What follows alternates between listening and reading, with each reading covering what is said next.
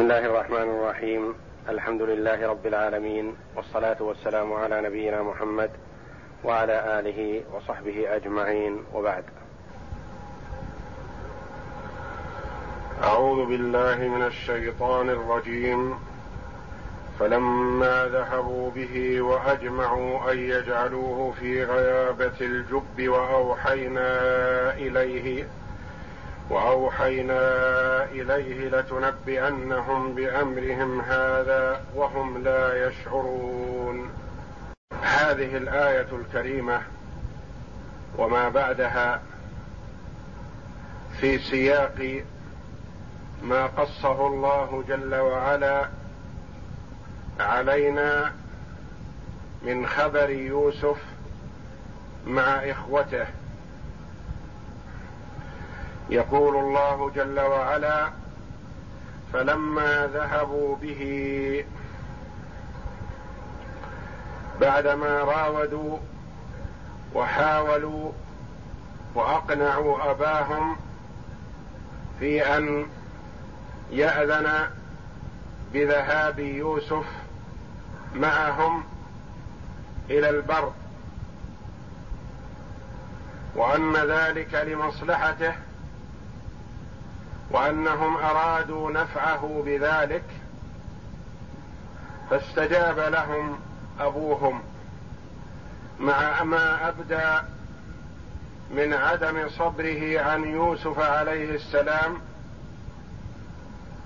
وخوفه عليه من الذئب.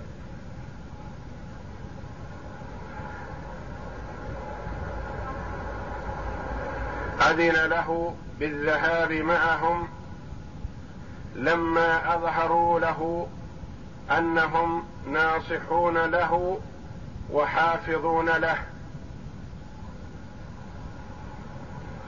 قال الله جل وعلا فلما ذهبوا به وأجمعوا أن يجعلوه في غيابة الجب. فلما ذهبوا به خرجوا به من عند أبيه وهم على ما أجمعوا عليه في أن يلقوه في بئر اتفقوا عليها. أجمعوا أن يجعلوه في غيابة الجب في غيابة في قعر وظلمة البئر. والله جل وعلا أوحى إليه حاله القائهم إياه بأنه سينبئهم بأمرهم هذا.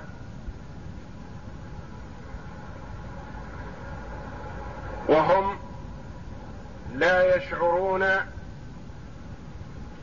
بأنه يوسف أو لا يشعرون حالة إيحاء الله إليه. وفي هذا تانيس له وإزالة للخوف من نفسه وأنه لن يمسه سوء في هذه البئر وأنه سيخرج منها سالما وينبئ إخوته بما حصل منهم. فليس هذا آخر لقاء بينه وبينهم بل إنه سيخرج من البئر سالما وسيكون له سلطان وعلو. وأوحينا إليه ألقى الله إليه بأنه سيخبر إخوته بما حصل منهم. وهذا الوحي على ما أراده الله جل وعلا. بأن ألقى في قلبه أو أرسل إليه من يلقي إليه ذلك.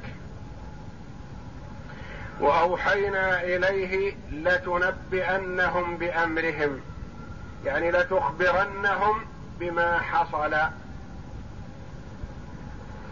وهم لا يشعرون إما أنك تنبئهم بأن بما حصل منهم وهم لا يشعرون بأنك يوسف هذا قد تدل عليه الآية.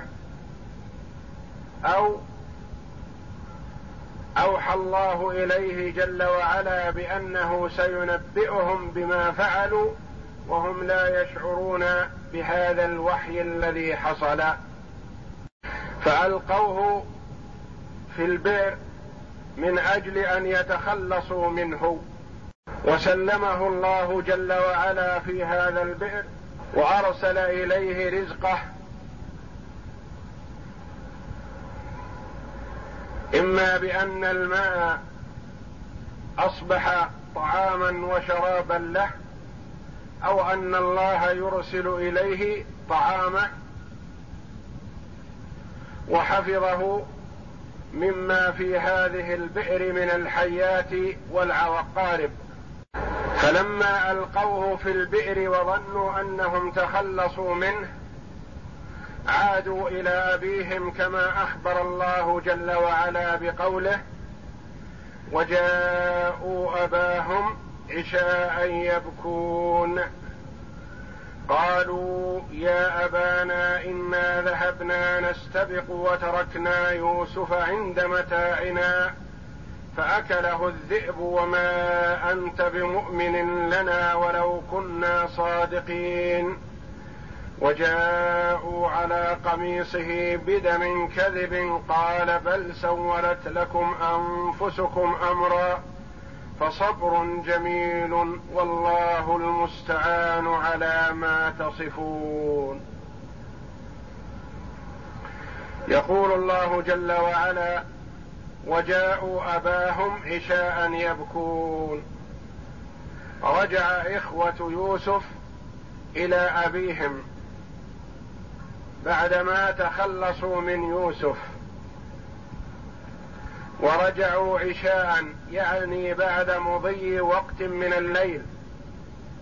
تأخروا عن عادتهم حتى لا يدخلوا على أبيهم إلا في ظلام الليل. وحينما وصلوا قرب أبيهم أخذوا يبكون كأنهم يبكون جزعا على يوسف لفقده. وهم الذين تخلصوا منه وجاءوا أباهم عشاء يبكون. لما قربوا من أبيهم سمع البكاء فقال ما الأمر؟ قالوا أخبروه أن يوسف أكله الذئب. قالوا يا أبانا إنا ذهبنا نستبق. الاستباق يكون على الأقدام ويكون في الرمي بالنبل. ذهبنا نستبق يعني نرمي أو نتسابق على الرمي أو نتسابق على أقدامنا. ذهبنا نستبق يعني انشغلنا عن يوسف. وتركنا يوسف عند متاعنا يعني رفقا بحاله وتلطفا به جعلناه جالسا مع ثيابنا وأمتعتنا. حتى لا نشق عليه في الذهاب معنا. ذهبنا إنا ذهبنا نستبق وتركنا يوسف عند متاعنا فأكله الذئب. فوجده الذئب ليس عنده أحد من إخوته فأكله. وكما قال القائل كاد المريب أن يقول خذوني فهم قالوا وما أنت بمؤمن لنا. نحن نخبرك بهذا الخبر ويظهر أثر الجزع منا على يوسف ولكننا نعلم أنك لن تصدقنا. وما أنت بمؤمن لنا يعني ما أنت بمصدق لنا في قولنا هذا. ولو كنا صادقين ولو أنا صادقون فيما نقول لك فنعرف أنك لن تصدقنا.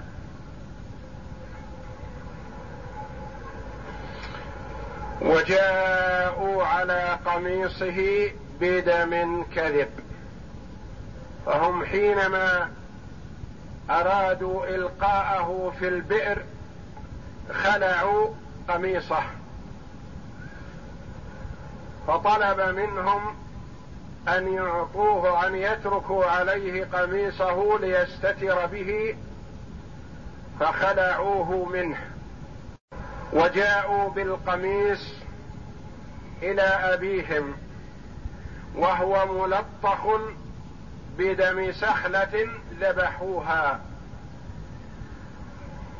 وجاءوا على قميصه بدم كذب ليس بدم من يوسف وإنما هو دم كذب منسوب إليه وليس من دمه. فهو دم سخلة ذبحوها بدم كذب. فلما نظر يعقوب عليه السلام إلى القميص ووجد الدم فيه ووجد أن القميص بحاله لم يتمزق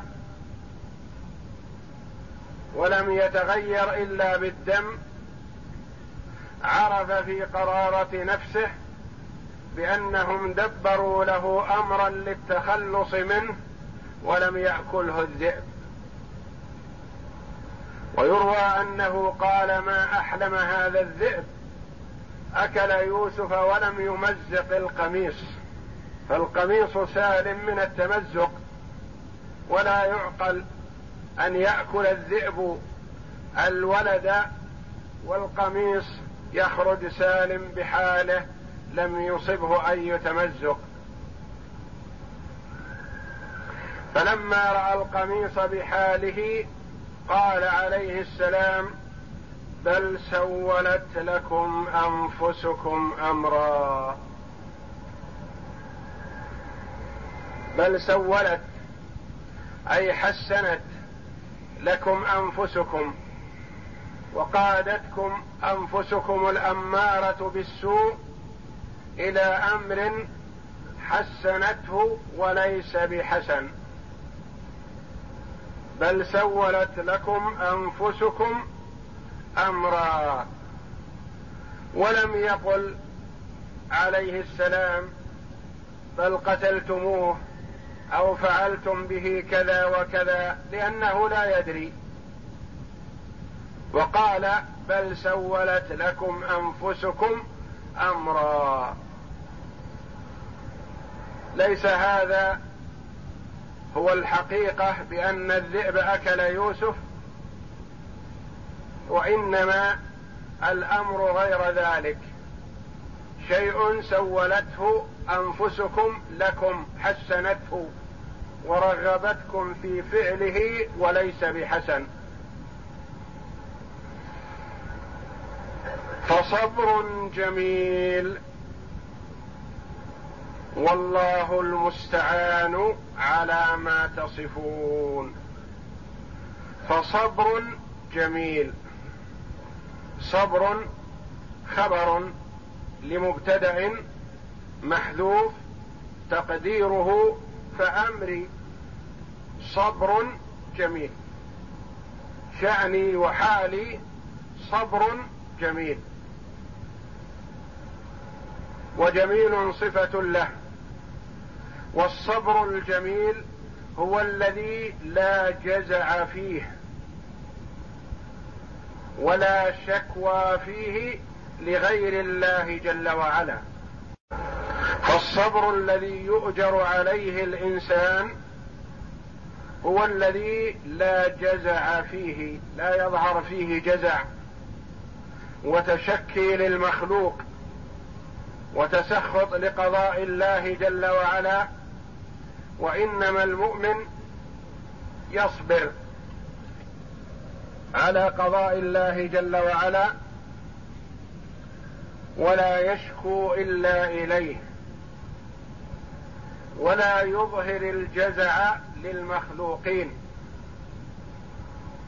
بل يتصبر ويتقوى عند نزول الشدائد.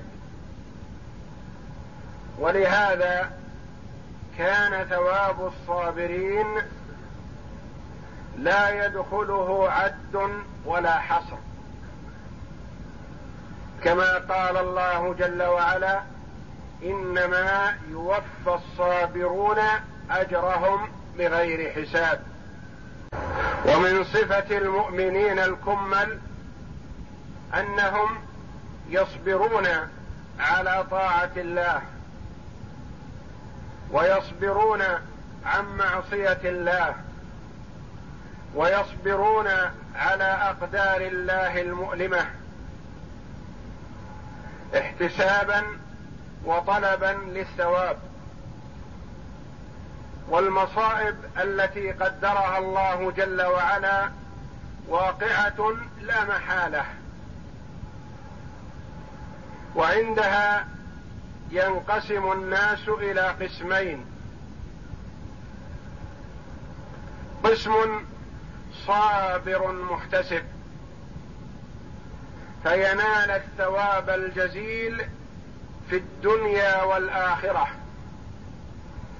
يعوضه الله جل وعلا خيرا في الدنيا ويأجره في الدار الآخرة. والقسم الثاني يتسخط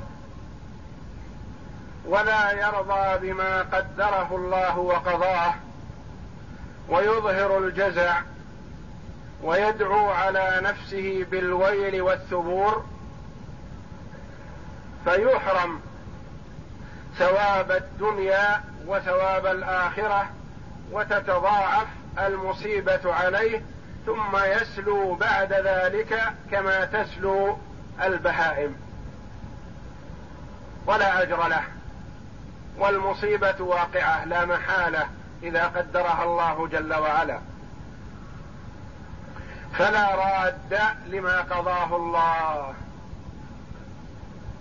والصبر كما قال عليه الصلاة والسلام عند الصدمة الأولى. فعلى المؤمن أن يتحلى بالصبر عندما يفاجأ بالمصيبة.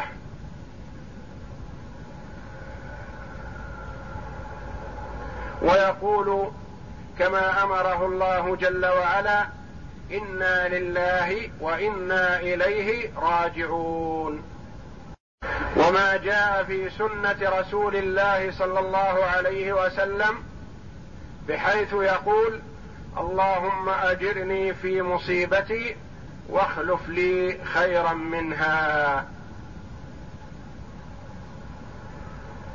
من قال ذلك عند المصيبة خلف الله له وآجره. خلف الله له في الدنيا وآجره في الآخرة. أعطاه الأجر الجزيل في الدار الآخرة. ويتضاعف ثواب الصابرين إذا صدقوا في الصبر وعندما يفاجأ بالمصيبة. يصدق في صبره واحتسابه وطلبه الأجر من الله جل وعلا. فيثاب على ذلك. والتسخط عند أول نزول المصيبة ثم الصبر بعد ذلك يجعله محروما من الأجر. كما قال عليه الصلاة والسلام إنما الصبر عند الصدمة الأولى.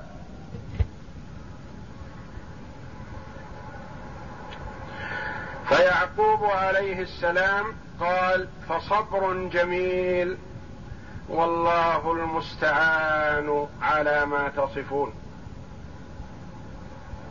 أستعين بالله جل وعلا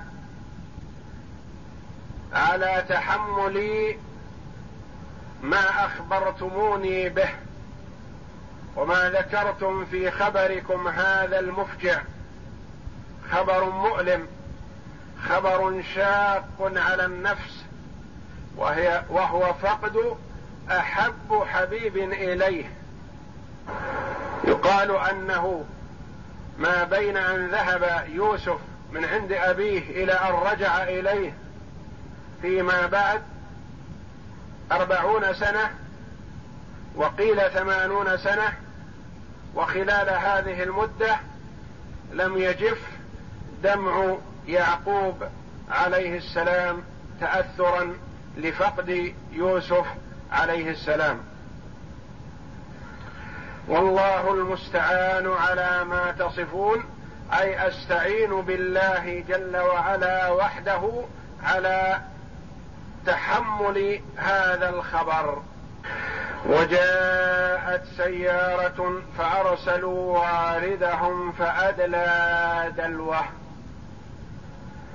قال يا بشرى هذا غلام وأسروه بضاعة والله عليم بما يعملون. وشروه بثمن بخس دراهم معدودة وكانوا وكانوا فيه من الزاهدين.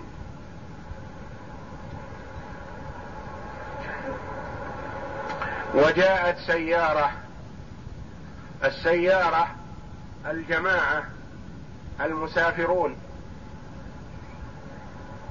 مرت بهذه البئر فأرسلوا واردهم. أرسلوا فرطهم أي مقدمتهم. من يطلب لهم الماء؟ أرسلوا واردهم أمامهم إلى هذه البئر التي فيها يوسف. فأدلى دلوه. أدلى دلوه ليأخذ من الماء من البئر. فتعلق يوسف بالدلو وخرج من البئر. فلما رآه الوارد قال يا بشرى وفي قراءة يا بشرى يا هذا غلام. فهو أدلى الدلو يريد الماء. يريد الماء فوجد غلاما. هذا غلام. وأسروه بضاعة. أسروه عن بقية رفقتهم. أخفوه. لئلا يشاركوهم فيه. وقالوا هذا بضاعة. أرسله معنا أهل هذا الماء من أجل أن نبيعه لهم في مصر. وأسروه بضاعة. أو أسروه تجارة لهم يريد أن يكون مكسب وربح هذه التجارة لهم دون بقية الرفقة.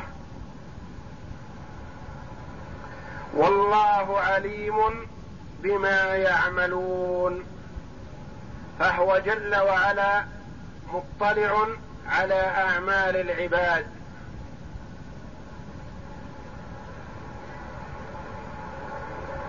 يرى عمل إخوة يوسف الذي عملوه نحوه. فلا تخفى عليه خافية. واستمر ما أرادوا لحكمة يريدها الله جل وعلا. فهم لم يفعلوا شيئا خارج عن إرادة الله جل وعلا الكونية القدرية. فالله عليم بفعلهم مطلع على ذلك. أراده كونا وقدرا.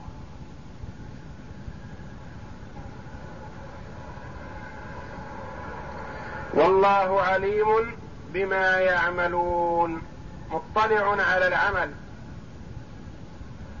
فلا تشتم ولا تسب أيها المخلوق. ولا تتكلم بكلام تأثم به نحو إخوة يوسف. فالله جل وعلا مطلع على عملهم. وشروه بثمن بخس دراهم معدودة وكانوا فيه من الزاهدين. لما جاءت السيارة وأرسلوا الوارد وخرج يوسف مع الدلو جاء إخوة يوسف لهذا الوارد وقالوا له هذا عبد أبقى منا عبد لنا رقيق. أبق منا ونحن نبحث عنه. ولا مانع لدينا أن نبيعه عليكم بشرط أن تستوثقوا منه لأنه ذو إباق قد يهرب منكم فشدوا وثاقه. وشروه. يعني باعوه. لأن كلمة الشراء تطلق على الشراء والبيع. بقوله جل وعلا وكانوا فيه. شروه يعني باعوه وكانوا فيه من الزاهدين. فالواو في قوله وكانوا تعود إلى إخوة يوسف. وشروه بثمن بخس. قليل. زهيد. وقيل بخس حرام. ومن المعلوم أن ثمن الحر حرام. ويوسف حر وليس برقيق. وشروه باعوه يعني باعه إخوة يوسف على هذا الوالد بثمن قليل زهيد دراهم معدودة دراهم معدودة. قيل ما بين العشرين أو أقل من ذلك أو أكثر بقليل. ولا تصل إلى حد الأربعين لقوله معدودة لأنهم يعدون الدراهم إلى حد الأربعين فإذا وصلت إلى حد الأربعين انتقلت إلى الوزن فقالوا أوقية. وقية الدراهم أربعين درهما. فهم لم يبيعوه بثمن موزون كثير وإنما باعوه بثمن معدود أقل من الأربعين درهم. بثمن بخس دراهم معدودة.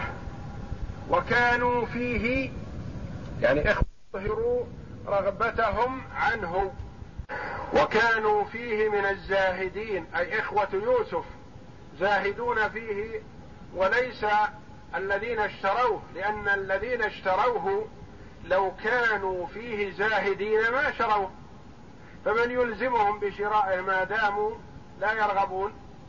وإنما الذي زهد فيه إخوته وكانوا فيه من الزاهدين. لا قيمة له عندهم ولا وزن له وإنما يريدون التخلص وأخذوا من هذه السيارة من واردهم المبلغ الزهيد القليل من أجل أن يأخذه أولئك كأنه تجارة ويبيعوه في مصر. وفي هذا تسلية للنبي صلى الله عليه وسلم حيث قلاه أقاربه أعمامه وذووه وأبغضوه وأرخصوه.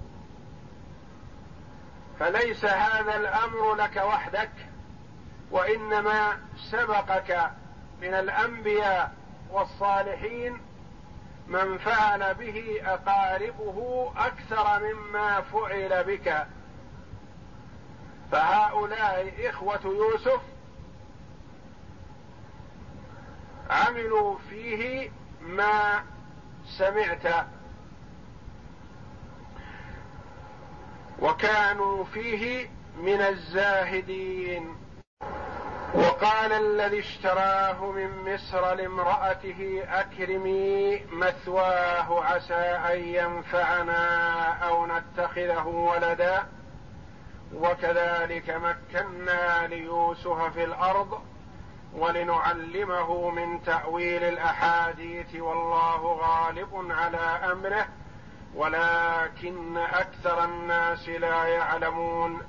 ولما بلغ أشده آتيناه حكما وعلما وكذلك نجزي المحسنين. وقال الذي اشتراه من مصر لامرأته الوالد الذي اشتراه من إخوته ذهب به لمصر وباعه.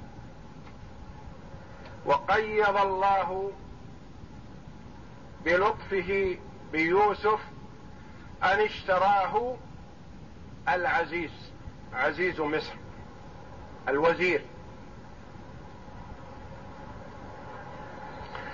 وفرق بين أن يشتريه إنسان يريده للعمل والكد فيشغله ليل نهار بالخدمة. وبين أن يكون في بيت ذا نعمة واستقرار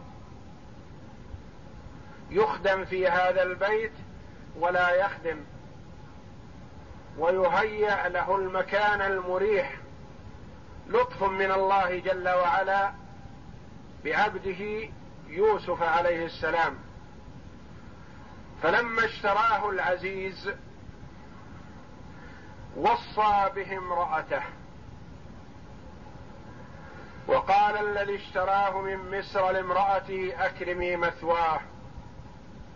أكرمي مكان إقامته.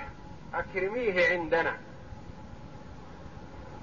هيئي له المكان المناسب والفراش المناسب والطعام المناسب وأريحيه. لأن العزيز تفرس فيه أنه سينتفع بهذا الغلام وأن هذا غلام ليس كالغلمان. قال عسى أن ينفعنا أو نتخذه ولدا.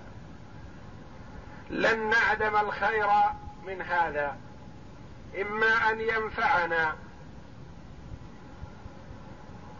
بأن يريحنا إذا احتجنا إليه أو ينفعنا بثمن كثير نبيعه فيه أو لا نبيعه ولا نستخدمه وإنما يكون بمثابة الولد لنا. وهذا من لطف الله به أن اشتراه هذا الذي لا يولد له ليس عنده ولد. فيجعل يوسف بمنزلة الولد له. أو نتخذه ولدا يكون بمثابة الولد لنا. يقول الله وكذلك مكنا ليوسف في الأرض ولنعلمه من تأويل الأحاديث. كذلك كما لطف الله جل وعلا به فيما تقدم لطف له به بأن هيأ له المكان المناسب ليتفرغ للعلم والعبادة. وكذلك مكنا ليوسف في الأرض ولنعلمه من تأويل الأحاديث. تفسير الرؤيا. وتفسير الرؤيا إلهام من الله جل وعلا. لا يدرك بالدراسة والتعلم وإنما هو إلهام وتوفيق من الله جل وعلا. ولنعلمه من تأويل الأحاديث. والله غالب على أمره. لا راد لما أراده الله. ولا مغير لما قضاه. فقد هم إخوة يوسف بقتله ولم يتمكنوا من ذلك. ما مكنهم الله من ذلك؟ صرفهم. وألقوه في البئر لتأكله الحيات والعقارب فأنجاه الله. وباعوه بثمن زهيد لينقل إلى مكان بعيدة وليسخر في الخدمة. فهيأ الله جل وعلا من يشتريه ويحمله إلى مصر. ويبيعه من عزيزها ويقوم العزيز على الإنعام عليه وإكرامه. والله غالب على أمره. فما أراده الله جل وعلا لا راد له. ولكن أكثر الناس لا يعلمون. الكثير من الناس غير المؤمنين بالله لا يعلمون ذلك ويظنون أن المرء بحوله وقوته يدرك ما يدرك من المقامات العالية والضعيف لا يدرك شيئا وليس الأمر كذلك بل كل شيء بإرادة الله جل وعلا فما أراده الله لا راد له ولا صارف له ولكن أكثر الناس لا يعلمون. في هذا دليل على أن الأكثرية دائما على الضلال وعلى عدم العلم والجهل. والقليل من الناس هم هم الذين يعلمون ويتقون الله. يقول الله جل وعلا ولما بلغ أشده آتيناه حكما وعلما. لما بلغ أشده سن البلوغ وصار يدرك قيل ثلاثين سنة وقيل أكثر وقيل أقل من ذلك. ولم يقل جل وعلا ولما بلغ أشده واستوى كما قال في حق موسى عليه السلام لأن في حق موسى قال ولما بلغ أشده واستوى أوحى الله إليه بالنبوة والاستواء في حدود بلوغ الأربعين سنة. هنا قال ولما بلغ أشده آتاه الله العلم والحكمة. وحتى الآن لم يصل إلى درجة الرسالة والنبوة. ولما بلغ أشده آتيناه حكما الحكم العلم مصحوبا بالفهم والعمل الصالح. وعلم إحاطة بالعلوم التي يمكن أن يصل إليها البشر من علوم الشرع والمعرفة. آتيناه حكما وعلما وكذلك نجزي المحسنين.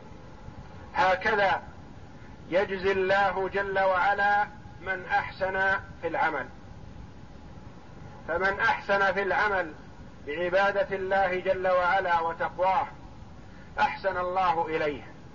والجزاء من الله جل وعلا من جنس العمل. فمن اتقى الله أثابه. ومن عصى الله جل وعلا انتقم منه. والله جل وعلا لا يضيع عنده أجر من أحسن عملا. فهو يثيب على الحسنة بعشر إلى سبعمائة ضعف إلى أضعاف كثيرة. ولا يجازي بالسيئة إلا بمثلها أو يعفو جل وعلا. وفي ذلك ترغيب للإحسان. والإحسان أعلى الدرجات التي ممكن أن يتصف بها المرء. درجات القرب من الله جل وعلا فأولها درجة الإسلام ثم درجة الإيمان ثم أعلاها درجة الإحسان وهي كما فسرها النبي صلى الله عليه وسلم لجبريل عليه السلام حينما سأله عن الإسلام والإيمان والإحسان قال الإحسان أن تعبد الله كأنك تراه. تعبد الله كأنك تراه. تعبد الله عبادة عبادة رجل كأنه يشاهد مولاه. وثق بأنك وإن لم تشاهده فالله جل وعلا مطلع عليك. أن تعبد الله كأنك تراه فإن لم تكن تراه فإنه يراك.